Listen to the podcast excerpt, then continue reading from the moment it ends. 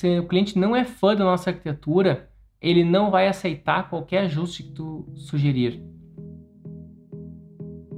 Seja bem-vindo ao podcast Estratégia Arquitetura, o podcast onde você vai conhecer as estratégias para você se destacar no seu mercado. E o tema de hoje é o estado da arte na arquitetura. Como é que a gente alcança esse estado da arte? O que é esse estado da arte? E por que a gente deveria conhecer, buscar o estado da arte na arquitetura? Bom, uh, eu acabei uh, botando como uma meta de vida, na verdade, uma meta de vida profissional, a gente a gente está em busca desse estado da arte, né? Eu não sei até quando a gente vai alcançar, se a gente realmente, se é possível de se alcançar na arquitetura, mas eu acho que quanto mais empenho a gente tiver, mais perto a gente pode chegar, né?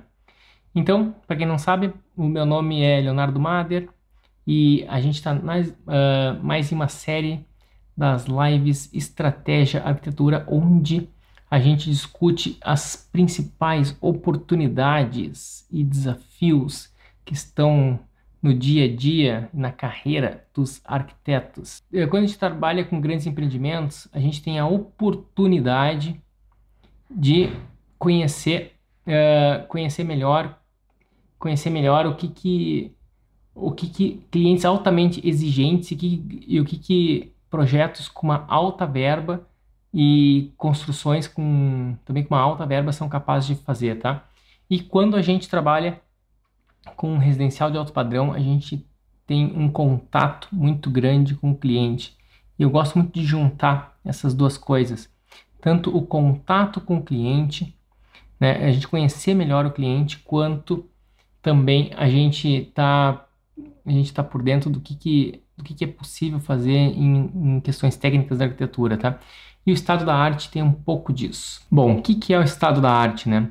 O estado da arte é um termo que basicamente se designa quando uh, a gente alcança o, o, nível máximo de desenvolvimento de um processo. Uh, então, quando a gente alcança, é como se a gente estivesse alcançando a, a excelência em projeto na arquitetura. A gente estaria alcançando um nível máximo da nossa qualidade de projeto, o um nível máximo da qualidade percebida do projeto. Esse é um termo muito bacana, a gente está tá, sempre tem que ter em mente, né? Uma coisa é a qualidade que tu acha, que tu percebe, e outra coisa é a qualidade percebida pelo teu cliente. E qual que é o ideal? O ideal é as duas. A gente tem que, tem que passar no, no nos dois critérios. Uh, tu tem que achar a tua obra incrível e o teu cliente tem que achar a obra incrível. Esse é o objetivo. Se só tu acha incrível e o cliente não acha incrível, então tem um problema, né? E se também tem o contrário, se o cliente está adorando o que tu fez e tu não está satisfeito, também tem um problema. Então, o que, que é o estado da arte? O estado da arte é quando a gente consegue, quando a gente consegue uma uma perfeita harmonia técnica com, com aquela estética ou beleza que a gente está buscando. A gente, a gente é como se fosse uma dança, né? A dança é, um, é algo muito bacana. E a dança no, no qual eu me refiro seria, digamos, um casal, por exemplo, dançando. E então tem que ter uma harmonia, uma perfeita harmonia. Não é uma dança solo, mas sim é uma como se fosse uma valsa. E eu acho que eu tento, eu gosto muito de enxergar nesse critério a técnica e a e também a estética. Só que para quem estuda a história da arte, né, ou história da arquitetura, melhor dizendo, para quem estuda a história, história da arquitetura, vai lembrar do Vitruvius, que na verdade não são dois elementos, são três, né? Então é a técnica, a estética e a função.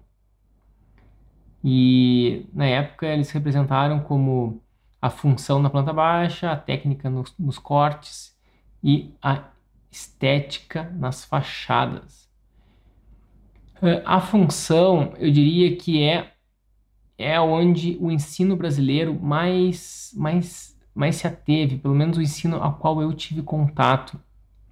Eu sempre percebi que no Brasil os, uh, uh, o ensino sempre foi muito plantista, né? foi muito focado em planta baixa.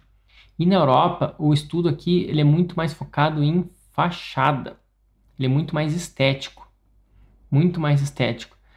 Não que não tenha a parte técnica bem desenvolvida, claro que tem, não que não tenha também, não que eles não, não dê bola para a parte de função também, eles dão, né? Dão bola para a parte funcional, mas a parte estética ela é bastante desenvolvida e desde o início ela é bem importante. No Brasil ela acaba sendo uh, uma parte final, depois que está tudo já fechado, depois que já, já definiu a, a função e a técnica, aí sim que o pessoal começa a pensar na estética.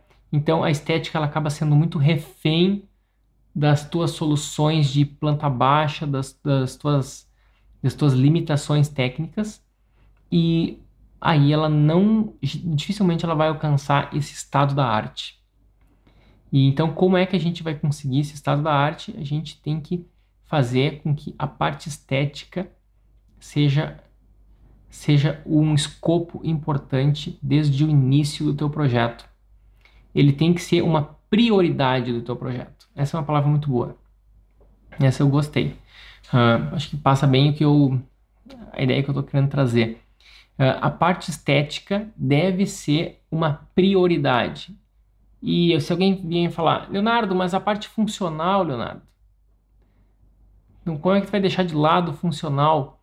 Olha, na Itália eu via que eles pareciam, né, no meu segundo a minha percepção, parecia que eles até deixavam de lado realmente, né? Era secundário o funcional. Uh, e eu não sei se precisa, né? Acho que o brasileiro é tão, é tão preso no funcional que se tu deixar de lado, mesmo assim já vai ficar bom. Mas o que eu quero dizer com deixar de lado? Eu quero dizer o seguinte: eu trabalhei em alguns projetos na Itália em que a planta era toda como se fosse um. Não é um caracol, mas é um. É um C, tá? É um C todo curvo. Então tem o formato de um C curvo. E ao fato de ser uma planta toda curva, é um grande edifício, faz com que cada vez que vai fazendo essa coisa ficar curva, as dimensões internas não ficam, não ficam retangulares. Então elas ficam anguladas, né? Se tu for tentar dividir um espaço em curva, e aqueles espaços angulados faz com que fique de difícil otimização. E aquele é um prédio para investimento, é, pra, são incorporadoras, um grande grupo de investidores estão uh, incorporando aquele prédio, então é para vender aqueles, aquelas unidades. E aquelas unidades uh, e todo aquele, aquele grande empreendimento tem que ter uma incrível otimização de custo. E o que, que eles faziam? Eles faziam uma fachada bem sofisticada, com um jardim interno, fachadas, vários layers de fachadas, Uh, tem uma fachada toda envidraçada para o parque, uma fachada toda de madeira, uh, uh, reboco em madeira para o lado de trás. As duas fachadas são muito bonitas. então tem um custo alto de fachada, tem um custo altíssimo de planta baixa, no caso, no sentido de tem muito desperdício, né? Segundo o meu olhar, segundo a nossa interpretação de brasileiro, a gente naturalmente acharia muito desperdício de plano de, de área, né?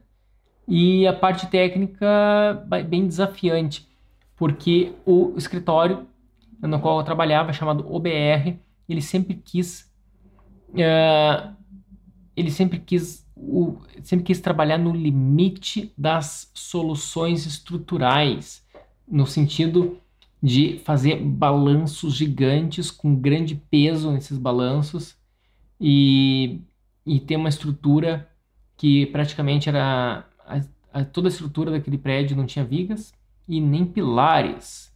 Eram apenas muro, apenas paredes algumas paredes de concreto. Então cada apartamento né, tem uma parede aqui uma parede aqui e o apartamento fica no meio. Então não tem nenhum pilar no meio do, dos apartamentos e também não tem vigas só laje plana Uh, isso até não é tão raro de acontecer. Uh, laje plana aqui é um padrão na Europa, mas pilares eles usam bastante, né? Mas aqui não tinha nem pilares, era só parede de concreto, que em italiano eles chamavam de seto, seto, é, são paredes de concreto.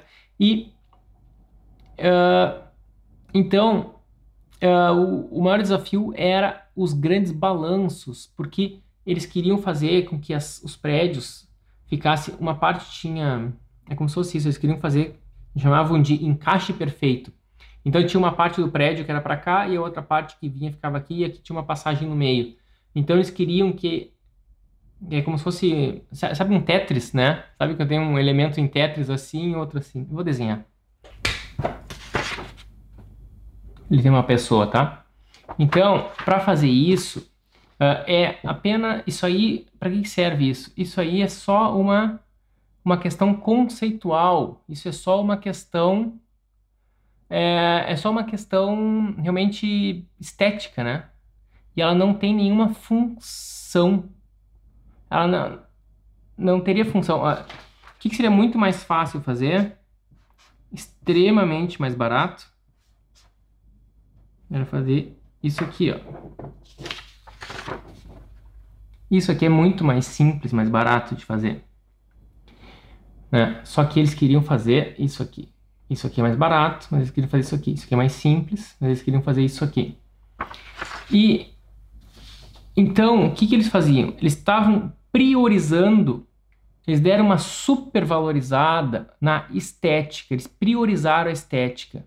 E eles priorizaram a estética a ponto de sacrificar a parte técnica, ou seja, encarecer bastante a estrutura, e a ponto de fazer a planta baixa do prédio aqui, para vocês entenderem. A planta baixa do prédio era assim, tinha uma árvore no meio, a intenção era umas árvores por aqui, era um parque. Então, esses elementos aqui, eles ficavam sempre com muitos ângulos, e então não era uma planta baixa nada otimizada, tinha muito desperdício de planta baixa ou de área. Então tu comprava um apartamento, vamos supor, com 100 metros quadrados, mas esses 100 metros quadrados não era muito otimizado.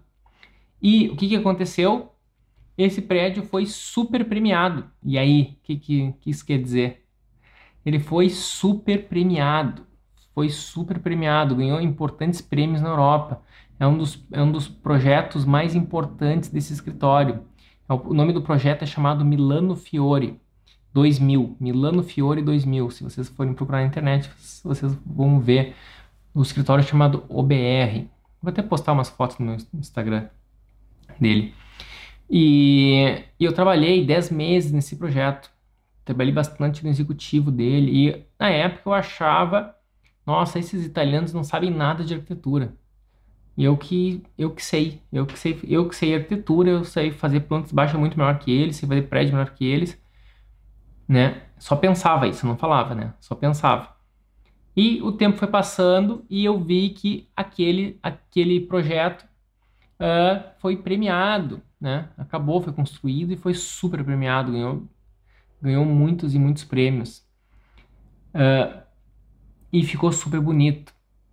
Daí a ficha começou a cair para mim. Uh, se a gente quer fazer algo bonito na arquitetura, se a gente quer alcançar o estado da arte na arquitetura, a gente precisa priorizar a parte estética a ponto de sacrificar a parte técnica e funcional. Isso é totalmente contraintuitivo e principalmente no Brasil, onde o ensino brasileiro ele é ele fala o oposto. Ele diz primeiro tu deixa muito boa, tu otimiza tua parte funcional e técnica e depois tu vai lá e deixa bonito. E na Itália eles invertiam o processo. E vamos pensar um pouco na obra, por exemplo, de um escritório que eu admiro muito, que é MK27. Eles têm uma planta baixa feia? Não, claro que não. Super bonita, super modulada, elegante, extremamente funcional. Uh, tecnicamente, está errado? Não, não está errado. Está tudo certo lá também. E formalmente é impecável. Formalmente é nota 10. É nota, né? Se existe nota mais que 10, a gente pode, poderia também dar. É, é formalmente perfeito, é, um, é, um, é extremamente conceitual a obra deles. E, mas, se a gente for olhar um pouco mais de perto, a gente, a gente vai a gente vai pensar e vai deduzir que quando tem aquela, aquela sequência de quartos, sequência de, de ambientes internos, a gente, a gente naturalmente sabe que alguns espaços talvez teriam uma necessidade de ser um pouquinho maior que o outro, alguns com menos janela, com menos iluminação, outros com mais iluminação. Só que, se a gente vai olhar essas plantas baixas de contemporâneas brasileiras, na qual eu também faço isso, a gente a gente padroniza. Então, todos os quartos, estar íntimo, todos aqueles espaços, eles têm a mesma largura, que é para obedecer à modulação, tanto das, da estrutura, das esquadrias, dos painéis. Uh, então, tudo é extremamente modulado e também, consequentemente, a área de cada espaço também é igual. Mesmo que o cliente peça, ah, eu queria um, um, quarto para minha filha uh, um pouco maior, eu queria um escritório um pouco menor. Que, que eles fazem? Eles padronizam, eles, inclusive eu, a gente padroniza, a gente conversa com o cliente e diz e mostra todos os benefícios de padronizar e deixa todos iguais, todos com a mesma esquadria, todos com a mesma com a mesma largura, todos com a mesma área. E isso a gente consegue uma pureza formal. Quando está buscando uma o minimalismo, o minimalismo é muito difícil de alcançar. Porque naturalmente, quando a gente começa a botar todo o programa de necessidades, a, tudo começa a, se, começa a se poluir. E para a gente conseguir esse minimalismo, a gente tem que enfrentar o programa de necessidades. A gente tem que ajustar. E, e o legal é quando tem uma como é que a gente vai conseguir isso, na verdade? A gente só vai conseguir isso quando a gente quando a gente quando a gente trabalha o nosso marketing e a gente conquista o cliente pelo nosso tipo de arquitetura. O cliente, se o cliente não tá, se o cliente não é fã da nossa arquitetura, ele não vai aceitar qualquer ajuste que tu sugerir. E se tu ainda não está trabalhando a tua marca, e o cliente te contratou porque tu tem um preço competitivo, o cliente ele vai fazer de gato e sapato no teu projeto. E se tu tem uma marca forte, por exemplo, como qualquer um Isai ou MK27, Arthur Casas, esses grandes nomes brasileiros, se tu tem uma marca forte, uh, tudo que tu falar, o cliente tem uma tendência a ter muito mais respeito uh, os clientes mais ricos a qual eu atendo, eles vieram porque eles são fãs da minha marca, eles, eles são fãs da minha arquitetura e o que eu sugiro, eles eles eles acatam, eles eles aceitam. E esse é o grande esse é um esse é um passo muito maduro, acho, da nossa carreira quando a gente consegue isso. Mas nem sempre foi assim, né? Uh, muitas vezes eu tinha um cliente, o cliente nem queria fazer uma casa tão grande assim, era uma casa, digamos, média, e uh, negociava bastante preço comigo, queria realmente um desconto, né? Naquela época eu fechava, dava o desconto, a gente fechava, e, e ele toda hora querendo mudar e ajustar o projeto e, digamos, querendo projetar junto comigo, né? O cliente, se ele não tem uma, se não tá com uma moral boa com o teu cliente, ele vai querer mexer no teu projeto. E, e o ideal é a gente estar tá buscando esse estado da arte, que isso aí, se a gente, a gente alcança, ou se a gente está na busca, nem precisa alcançar, tá? Porque eu, como eu comecei no início da live, eu falei, não sei se gente, não sei se é possível alcançar o estado da arte. Independente se é possível ou não, independente se ele existe ou não, uh, né, que seria talvez o estado da a Casa Barcelona, né? Talvez a, a Casa Barcelona seria o estado da arte e da arquitetura. Talvez outras obras icônicas do, do Mies ou da Frank Lloyd, talvez a, a Casa da Cascata, alguma coisa assim, tá? Uh, talvez é, essas grandes obras icônicas seria o mais próximo possível da, do estado da arte na arquitetura. Uh, dizem né, que até mesmo a Vila Savoie, do Le Corbusier, quem morava lá dentro, não conseguia morar porque era extremamente infeliz e era a casa dava depressão tal inclusive outras casas da do Miss van der Rohe se relatava isso então é chega a ser um contrassenso né as maiores referências nossas em arquitetura quando o pessoal ia usar, não conseguia usar.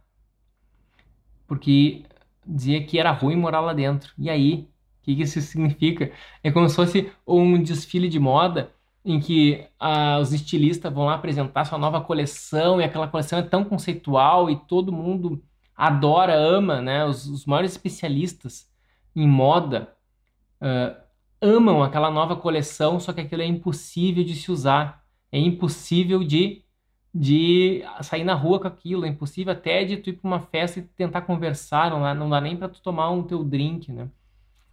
Uh, na festa, de tanta, tão esquisito e conceitual que é aquela roupa. Uh, e então, uh, essas obras icônicas, mesmo assim, elas nos ensinam muito, independente se independente se elas eram se elas eram possíveis de de se usar ou não, principalmente para a época, né? Porque às vezes ela está muito à frente do seu tempo.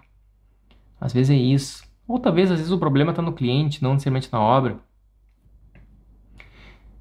Independente disso, a gente evoluiu. Com o modernismo, o modernismo era muito frio, né? Inegavelmente frio. O modernismo é muito frio. Ele é o clássico modernismo, ele é branco, ele é ele é ele é quase hospitalar, né? E e daí veio esse estilo contemporâneo que principalmente no Brasil deu essa essa releitura e daí ele humanizou, ele trouxe muito elementos rústicos, trouxe muita madeira, trouxe muita pedra, trouxe uh, isso aí isso aí humanizou bastante. Então, o contemporâneo ele é uma, realmente uma evolução do modernismo. O contemporâneo ele é um, ele é um tema muito vasto, né? Então, existe o estilo contemporâneo brasileiro, que a qual eu me refiro é o estilo do MK27, Zayer, Arthur Casas, Bernardes, Jacobs, esses caras. É, isso aí, para mim, é, são os caras que acabaram formando esse estilo contemporâneo brasileiro. Mas, é, quando a gente vai falar de Europa, contemporâneo é, ou quando vai falar de resto do mundo, contemporâneo é gigante. Então, a Zaha Hadid é contemporânea, né? Toda, então, isso aí é, é qualquer coisa nova que alguém está fazendo hoje também é considerado contemporâneo. Olha só uma pergunta aqui, Roriz. Uh, depois uh, previsa a versão user-friendly. É verdade, né? Uh, a gente tem que fazer essa, essa, essa questão da moda, é muito legal a gente ficar pensando e refletindo sobre isso. A gente vai fazer uma casa ou vai fazer um projeto, a gente quer aplausos, a gente quer likes no Instagram, a gente quer ganhar um prêmio, a gente quer sair na publicação, ou a gente quer que o cliente fique extremamente feliz lá dentro. O que, que a gente quer? O que a gente tem que buscar é tudo. É tudo, né? Essa, isso é o estado da arte, na minha opinião o, o, ele tem que ser user friendly, tem que realmente ser, ele tem que ser amigável para o usuário, ele tem que ser usável, tem que ser de fácil uso, ele tem que ser prazeroso. E então a gente, uh, então a gente realmente precisa estar tá, tá buscando ele. E esse estado da arte, ele é uma questão de equilíbrio. É muito esforço, tá? Mas é um equilíbrio de forças. Quando, quando eu citei o exemplo do Milano Fiore, aquele prédio na Itália, eu não estou dizendo que aquele era um prédio perfeito e que a gente realmente tem que deixar de lado as plantas baixas e, e se ficar uh, com as áreas desotimizadas e fazer com que o teu cliente investidor uh, perca um pouco de performance na, nas plantas baixas, tal, ou seja, vai ter um custo maior. Uh, não estou defendendo isso, tá? Mas embora até com o tempo, cada vez mais eu estou acreditando que isso, isso até está mais correto. Assim, ó, eu não estou dizendo que a gente tem que chutar o balde em planta baixa e técnica, né? Em planta baixa e corte, não é isso, e fazer qualquer coisa. Não, a gente também tem que prestar atenção. Mas se a gente consegue fazer um prédio realmente bacana, um, se a gente consegue fazer uma arquitetura realmente bacana e ela tem um custo mais alto, ela tem um, um pouquinho de problema funcional, ela tem um pouquinho de desafio técnico, mas se ela for extremamente bacana, todo mundo vai querer e ela vai ter uma grande repercussão. Essa é a essa é a, a constatação que eu que eu consegui ter depois de trabalhar tanto tempo. E principalmente vendo, unindo tudo que eu já aprendi na Itália, Inglaterra, Brasil. Uh, eu estou sempre de olho nos, nos grandes nomes da arquitetura. Os grandes nomes são grandes nomes para mim, né? Uh, talvez muitos de vocês gostariam de outros. Tá, vamos supor que eu sou muito fã do Miss Van der Rohe. Agora vamos supor que alguém não goste do Miss Van der Rohe. Tá, essa pessoa estaria errada? Claro que não. Acho que todo mundo tem direito a não gostar. E se um cliente não gostar da obra do Miss, ele está errado? Não, não está errado. E por que ele não gosta? Por que, que alguém pode não gostar da obra do Miss? Por que um cliente pode não gostar da obra do Miss Van der Rohe? Porque a, a obra é um é, é extremamente conceitual. Ele é extremamente conceitual. E e talvez o cliente tenha algo na cabeça que ele não consegue imaginar os filhos dele andando naquela casa. Então, nós, a gente quando está analisando, a gente está analisando o ritmo, a estrutura, olha como ele, como ele trabalhou com a estrutura, como que ele fez as vedações, as quadrias, a gente está analisando outras coisas da obra, que são aspectos mais técnicos, e a gente consegue admirar aquela obra porque a gente consegue a gente consegue ter uma consegue ter ideias e insights para a gente usar nos nossos projetos. Então, por isso que a gente gosta. Mas o cliente não olha assim. O cliente não olha com o olhar do projetista. O cliente olha com, com o olhar do uso dele. Né? Ele pensa: será que eu, será que eu, minha família, gostaria de, de estar aqui? Será que eu vou fazer um prédio comercial? Será que é esse prédio comercial que eu estou querendo? Então é por aí, tá? Então a gente tem que o, o, a gente tem que ter um cuidado muito grande do jeito do tipo de referências que a gente mostra para o cliente. A melhor maneira de conseguir isso, de mostrar referências, é a gente agrupar, botar uma página e bota um assunto na página e, por exemplo, fireplace, né, ou lareiras. E daí a gente vai botar várias, lareire, várias lareiras ali. E daí o que a gente está falando para o cliente é: estamos criando um espaço que tem lareira, dele vira folha. Agora tu vai botar sala de jantar. Daí estamos criando um espaço com sala de jantar e tem várias referências. Daí ele começa a associar que tem lareira, sala de jantar, ele começa a associar uma coisa com a outra. Então ele faz uma média dos, da, da, da, dos ambientes que ele viu, das lareiras que ele viu antes, com uma média das, das salas de jantares novas, e ainda ele vai ter uma tendência a ficar mais, a memorizar mais aquelas que ele mais gostou e isso funciona muito bem. E depois tu tem que sacar, vai ter que ter a tua habilidade de entrevistar o cliente e sacar dele quais que ele mais gostou e a pergunta de ouro, né? A pergunta mais valiosa que tu pode fazer para o cliente, que é o porquê. Por que, que ele mais gostou daquela? Porque às vezes o cliente diz, o que eu mais gostei foi dessa daqui. E se a gente não pergunta o porquê, a gente pode estar tá interpretando mal o motivo pelo qual ele gostou. A gente acha que ele gostou daquilo que tu queria que ele gostasse. E na verdade, o cliente gostou foi de outra coisa que estava ali. Então é muito importante tu ter esse, essa clareza, esse entendimento. E para isso tu vai ter que estar tá conversando com o teu cliente. Se trabalha sentimentos, nós ultrapassamos as barreiras do funcional. É por aí. E isso é muito legal, tá?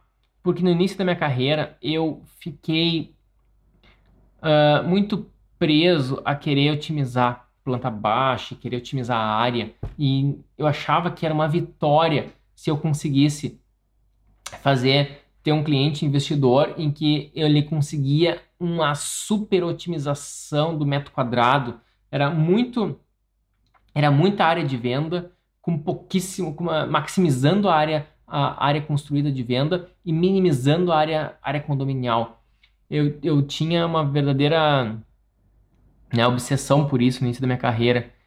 E com o tempo eu vi que isso começou a ter problemas, entendeu?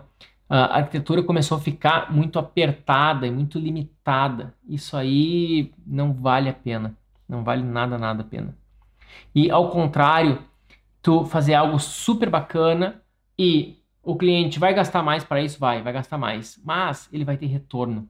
Ou o retorno vai ser emocional, sentimental, como o Rodolfo falou, ou vai ser um retorno até mesmo comercial, né? Se, se aquela obra começa a ter uma grande repercussão, se ela é muito bonita, uh, as pessoas vão querer pagar mais por ela. Se ela consegue ser premiada, as pessoas vão querer pagar mais por ela. Ela está reconhecida. Onde é que está o futuro da arquitetura nisso? O futuro da arquitetura ele é, ele é autoral. Aí que a gente tem um espaço para nós na arquitetura. É autoral. E quanto mais tarefeiro a gente for, quanto mais querendo resolver tarefas, quanto mais uh, mecânico a gente for, quanto mais seguir a tendência a gente for, ficar só seguindo a tendência, mais fácil a gente vai ser substituído. Porque em breve vai ter um algoritmo que vai estar fazendo a arquitetura que tem a, que está seguindo a grande tendência. Isso é a coisa mais fácil que tem para um algoritmo ser, fer, ser, ser feito. E se a gente e se a gente começa a, a entender mais sobre o cliente, sobre o que, que o cliente realmente quer, e para tentar alcançar o sentimento, aquilo que o Rodolfo falou, né? Para tra trabalhar o sentimento. E como é que se trabalha o sentimento? Tu precisa ter conexão com o cliente. Tu precisa conversar com ele e dizer qual que tu mais gostou. Ah, foi esse. Por que, que tu mais gostou desse? E fazer ele desabafar e falar. Geralmente, clientes desabafam melhor no residencial quando quando o casal está junto. Uh, no caso do comercial, do corporativo, tenta envolver também mais de uma pessoa. Tenta fazer uma reunião com quem manda, com quem usa. Aí sim vocês vão fazer um, uma coisa muito bacana. Porque essa coisa de nomear alguém, alguém foi nomeado para, para conversar com o arquiteto e brifar o arquiteto. Vai ter aquele briefing frio e, e tu vai fazer o feijão com arroz, tu não vai conseguir inovar muito. Agora, quando tu entende o que, que é verdadeira necessidade do cliente, tu tem a oportunidade de fazer algo muito mais bacana e muito mais, uh, muito mais próximo, ou seja, em direção ao estado da arte. O estado da arte é subjetivo, tá? O cliente, ele pode morar no teu projeto, na tua casa, e ele pode, ele pode considerar o estado da arte. E daí vem um outro arquiteto, o teu concorrente, vai olhar para o teu projeto e ele vai dizer: não, isso não é estado da arte. Tanto faz, isso não importa. Isso não. Qual, que, qual, que, qual opinião que é mais importante para mim? A do meu cliente ou do meu, ou do meu concorrente? Adivinha? O que vocês acham? A do meu cliente. A do meu cliente é mais importante. Quem é que vai fazer propaganda para mim? o meu, quem, o meu cliente ou o meu concorrente? O meu cliente. Se o meu concorrente gosta, o meu concorrente, quer dizer, se, o meu cliente gosta, ele vai fazer propaganda para mim. Ele vai dizer que maravilha que é morar numa casa do Mader. E se o meu concorrente gosta, o que ele vai dizer? Ele vai dizer: "Ah, legal, muito bom" né? Mas não vai fazer nada, ele nunca vai, nunca vai fazer propaganda minha. E ele nunca vai, ele nunca vai uh, espalhar a minha marca, nunca vai, vai espalhar a, espalhar o meu nome, né? Nunca vai, nunca vai fortalecer o meu nome. E cada vez que o cliente, uh, se tu consegue realmente satisfazer o cliente, ele vai estar tá de alguma forma ele vai estar tá fortalecendo o teu nome. Num, num, simples churrasco, ele vai falar da casa, ele comenta o arquiteto, comenta o teu nome. Às vezes não precisa nem estar tá fazendo um, um, elogio explícito, mas só o fato de ele estar tá te falando, isso está fortalecendo bastante o teu nome. E isso está plantando, né? A expressão de marketing, eles chamam de seed. Ele está plantando na cabeça dos outros, de quem está ouvindo aquela conversa, a tua competência. Mesmo que ele diga, ah, aqui o arquiteto pensou tal coisa, entendeu? Não precisa, não precisa ser um elogio ou não, mas ele está plantando que tu existe e tal, e se tu existe, tu é lembrado, e se tu é lembrado, tu vai vender. Né? As pessoas só consomem do que elas lembram. Se não, não lembram, não vão consumir. Ontem eu fiz uma live, um material que era sobre aspecto de business, de negócio. Uma, foi um material bem focado a, a conseguir lucro. E hoje eu fiz um material bem focado a a gente buscar a parte mais artística da arquitetura, a gente buscar esse estado da arte. E então, olha só como são temas bem diferentes, mas que para mim tem muita associação. Eu consigo ver muita correlação entre esses dois temas. A questão de gestão, a questão financeira e a questão artística da arquitetura. Tu vai realmente conseguir clientes muito bacanas que vão ser altamente lucrativos quando tu tiver tua arquitetura autoral. Tu vai conseguir ter uma equipe maravilhosa que tu vai conseguir captar grandes talentos quando tu estiver desenvolvendo ou em busca desse estado da arte, dessa arquitetura autoral. Tu vai conseguir tu vai conseguir ter prazer ao trabalhar e tu vai conseguir ter mais tempo para trabalhar no teu projeto quando tu estiver cobrando caro para entregar essa arquitetura autoral. E se tu tá apenas entregando metro quadrado, aí aí tu tá com os teus dias contados, porque a inteligência artificial vai fazer melhor que tu. Se tu ficar entregando metros quadrados, se tu vender metros quadrados, tu tá com os dias contados, porque a inteligência artificial vai fazer melhor que tu. E isso é breve, em breve. Tu vai ver o Revit 2026. não sei, tô inventei um, um ano aqui para ele, tá? Mas em breve o, o Revit o Revit 2021 já vai estar tá melhor, o Revit 2022 vai estar tá melhor, o Revit 2023 vai estar tá melhor e por assim vai. A inteligência artificial tá vindo, gurizada. Quem não se ligar nela vai, vai fazer o quê? Entendeu? Vai ter vai, vai ter uma grande mudança, tá? Então, hoje em dia, não só na arquitetura, em várias áreas, e onde é que vai estar o espaço, é pensa no padeiro, tá? Ou na, ou na pizzaria. Existe a pizza congelada da Sadia, que ela é barata, né? A pizza congelada do supermercado, ela é congelada, ela é congelada, ela é barata e é fácil de fazer, só que ela não é tão saborosa. Agora, se tu quer uma pizza especial, tu vai ter que ir numa pizzaria bacana. E lá tu vai vender a experiência. E a experiência na arquitetura é de tu conseguir decifrar quais são os sonhos e desejos do teu cliente e tu começar a fazer com que ele faça parte do, desse desenvolvimento. E, e vocês vão estar nessa valsa, digamos assim, nessa dança. O teu, tu e o teu cliente nessa andando em harmonia, né? Isso que é o bacana. Esse é o segredo. O estado da arte cabe apenas no alto padrão ou tu acha que tem em outro nicho? Eu acho que tem em qualquer nicho, tá? Porque, por exemplo, eu tenho aqui uma caixinha de som da Sony. Deixa eu fechar ela aqui.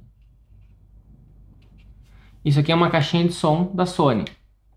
E então isso aqui é uma é uma peça de design. Isso aqui então é uma caixinha de som, é Bluetooth, ela é prova d'água teoricamente, e ela é toda redondinha, minimalista, ela tem uma textura emborrachada, ela, é, ela tem um toque bem bacana. E ela tem a, a questão funcional dela também, que ela é digamos, ela é compacta e teoricamente é para ser bem potente, que tem um, um grave bem acentuado. É, e, e ela é portátil, né? E então o design de produto também tem um estado da arte. Mesmo uma coisa pequena, e não necessariamente isso aqui é caro. Talvez, não sei se isso é caro ou não, né? É médio, não é nem tão barato, mas está mais para barato do que para caro. E também tem o estado da arte, porque ela tem. Uh, então, isso aqui é feito, tem uma base, ó, ela fica mais alta. Deixa eu dá para enxergar aqui. Mas ela é furada aqui, então é se, se deixar na piscina, então ela pode ficar numa superfície com a água que vai estar um pouco mais protegida, mas ela é a prova d'água. Então, uh, tem várias. Uh, eu acho que o design também tem o estado da arte. Uh, com certeza, numa habitação popular, se, se tu é contratado pela prefeitura a tu fazer 400 casas em, e para um loteamento novo, vai ser mais difícil tu encontrar esse estado da arte, porque a prefeitura ela tem um, ela tem um orçamento baixo e ela tem que atender aquela população e não seria cabível ela ela ela gastar um pouco mais em cada unidade da casa, tu dando, mesmo que tu argumente que aquilo vai dar mais qualidade para eles, porque politicamente é mais correto uh, tu dar mais, tu atender a maior parte possível da população do que tu atender muito bem uma parte menor. Entendeu? Tu, tu estaria privilegiando. Então, politicamente, não seria muito adequado. Então, o estado da arte, em casos mais populares ou como políticas governamentais, ele é mais difícil de se alcançar. Mas a gente tem o caso de Brasília. Brasília foi contratada e uh, e Brasília então o, o Neymar e a equipe dele, Lúcio Costa, eles tiveram a oportunidade de de experimentar, de, de entrar na, nessa linha do estado da arte. Daí é, uma, é um caso diferente. Lá eles tinham aprovação para buscar isso. Eles tinham a, a intimação, na verdade, para isso. E agora, numa arquitetura médio padrão, tu vai fazer uma reforma do apartamento de dois dormitórios. É possível buscar o estado da arte? É. É possível. Só que com, com limitações né? Porque o cara que está comprando um apartamento de dois dormitórios, ele não pode gastar o valor de um imóvel inteiro na reforma. É, não tem não tem muito contrassenso, né? Ele não tem muito não faz muito sentido é, ele ele gastar um valor gigantesco, mas mesmo assim tu vai ter oportunidade de estar tá inovando. E quando está inovando, e se está inovando em direção ao desejo do cliente, está inovando em direção em direção aos benefícios que tu realmente está querendo levar para o cliente, tu está em busca do estado da arte. Mas se tu tem um cliente de alto padrão que tem uma, um orçamento muito alto, fica mais fácil de tu conseguir isso. E o mais legal de tudo é que é possível a gente entrar, entrar no alto padrão. Quem hoje não está no alto padrão, saiba que é possível. Eu não tive nenhum privilégio para entrar. Eu entrei nesse segmento, eu entrei nesse nicho, eu entrei nesse mercado de alto padrão do zero. Eu não nunca conhecia ninguém nesse, nesse, nesse segmento, nesse nicho. Não tinha nenhum familiar, não sou filho de arquitetos, eu, eu sou do interior do estado, do Rio Grande do Sul. Eu me mudei para Porto Alegre, não conhecia ninguém na cidade, né? Tinha só duas tias lá, que uma, uma professora e outra aposentada. Então, eu não tinha nenhuma conexão na cidade eu realmente comecei do zero e é possível, qualquer um é possível começar do zero e conseguir entrar num segmento de alto padrão se, se assim quiser, o que eu acho que é o melhor segmento porque ele é extremamente lucrativo e tu consegue ter mais oportunidade para buscar esse estado da arte na arquitetura. Opa, Matheus Rios, uh, bom dia, Leonardo. Na sua opinião, para quem vai entrar no mercado de trabalho, é importante buscar projetos de concurso para aprimorar essa visão do estado da arte? Olha, algumas vezes eu já falei aqui que eu não sou muito incentivador de entrar em concursos no Brasil. E às vezes eu sou criticado quando eu falo isso, uh, porque a minha crítica com concurso é que eles são escassos no Brasil, uh, eles eles pertencem, algumas vezes eles pertencem, dependendo da, da comissão, assim, às vezes não é tão transparente, né? Dependendo de quem organiza os concursos, às vezes tu vê que é sempre os mesmos que estão ganhando. Uh, no Rio, né, teve um concurso muito famoso que grandes escritórios mundiais participaram e eles nem não conseguiram nem ganhar nem menção honrosa, né? Só ganhavam os amigos do jurado. e além disso, eles são muito escassos é, e o fato de tu ter ganho um concurso não significa que tu tá que tu tá validando um negócio.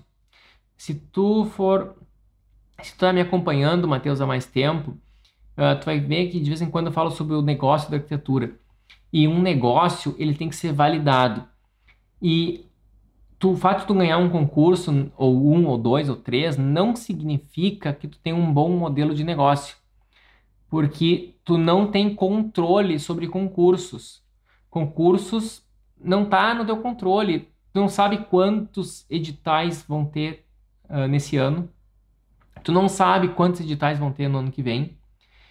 Uh, e quanto mais uh, o fato de tu ter vários, tu ter um portfólio excelente, tu não tem como colher os frutos desse portfólio, porque quem vai quem, quem escolhe o concurso, ele não é a escolha é anônima. Então ninguém eles não estão eles estão escolhendo apenas aquelas eles só, estão apenas avaliando as pranchas que cada cada equipe entregou. Eles não têm como analisar o repertório de, de toda de todo o escritório. Então, uh, quanto mais tu desenvolve portfólio, menos é interessante tu trabalhar para concursos, porque portfólio tem valor. E quem tem portfólio tem uma, tem uma grande arma de atração de cliente. Arma não é uma boa, uma boa palavra, tá? Um grande ativo, tá? Uh, quem, tem, quem tem um bom portfólio tem um grande ativo ou tem é, ele consegue atrair muitos clientes, tá? A arma no sentido parece que vai machucar o cliente, mas não, é o contrário, tá? uh, é algo que o cliente valoriza muito. E se tu tem um portfólio incrível, o cliente, ele muitas vezes, ele já está naturalmente já tá atraído por ti. E quando ele liga, tu só diz, ó, a gente pode fazer um projeto a partir de tal data e, e, o, e o preço vai ser tanto, o cliente deu, já, já, já quer, já topou, tá? Ele já, ele já foi convencido antes de te ligar de tanto que tu tem um portfólio e tu conseguiu publicar e divulgar ele. Isso sim é um modelo de negócio. Esse, isso aqui é um modelo de, de negócio validado. Se tu tem um escritório assim, tu vai ter cliente para sempre. É só tu alimentar esse modelo. Se tu trabalha com concursos, na minha visão é perda de tempo. Tu tá é perda de tempo, não, não é um bom modelo de negócio. Por que, que eu tô falando isso? Porque eu já trabalhei muito com concurso. Trabalhei muito com concurso na Itália. É, a gente é um exercício legal, né? Parece é, é uma coisa mais parecida com um projeto acadêmico, tá? Então, acho que jovens arquitetos amam concursos porque eles estão acostumados a fazer projeto acadêmico e é muito parecido. É praticamente um projeto acadêmico, um concurso. E, mas não dá dinheiro, tá? E eu também já ganhei um concurso no Brasil. E fiz lá, vendi lá seus várias centenas, centenas de milhares de reais foi o, o, o contrato num todo, tá? Foi lucrativo? Foi. Foi prazeroso? Nada. Foi estratégico para o meu negócio? Nunca nunca ganhei nada com isso, entendeu? Nunca teve nenhum efeito colateral positivo. Só teve dor de cabeça para mim. E daí depois que eu fiz aquilo, né? Depois que eu fiz aquele projeto, tinha certeza absoluta que eu queria trabalhar com alto padrão. E eu queria fazer que isso acontecesse, custe o que custasse, né? Tinha que, é, custe o que custar. Eu queria trabalhar com alto padrão. E eu trabalhei e consegui.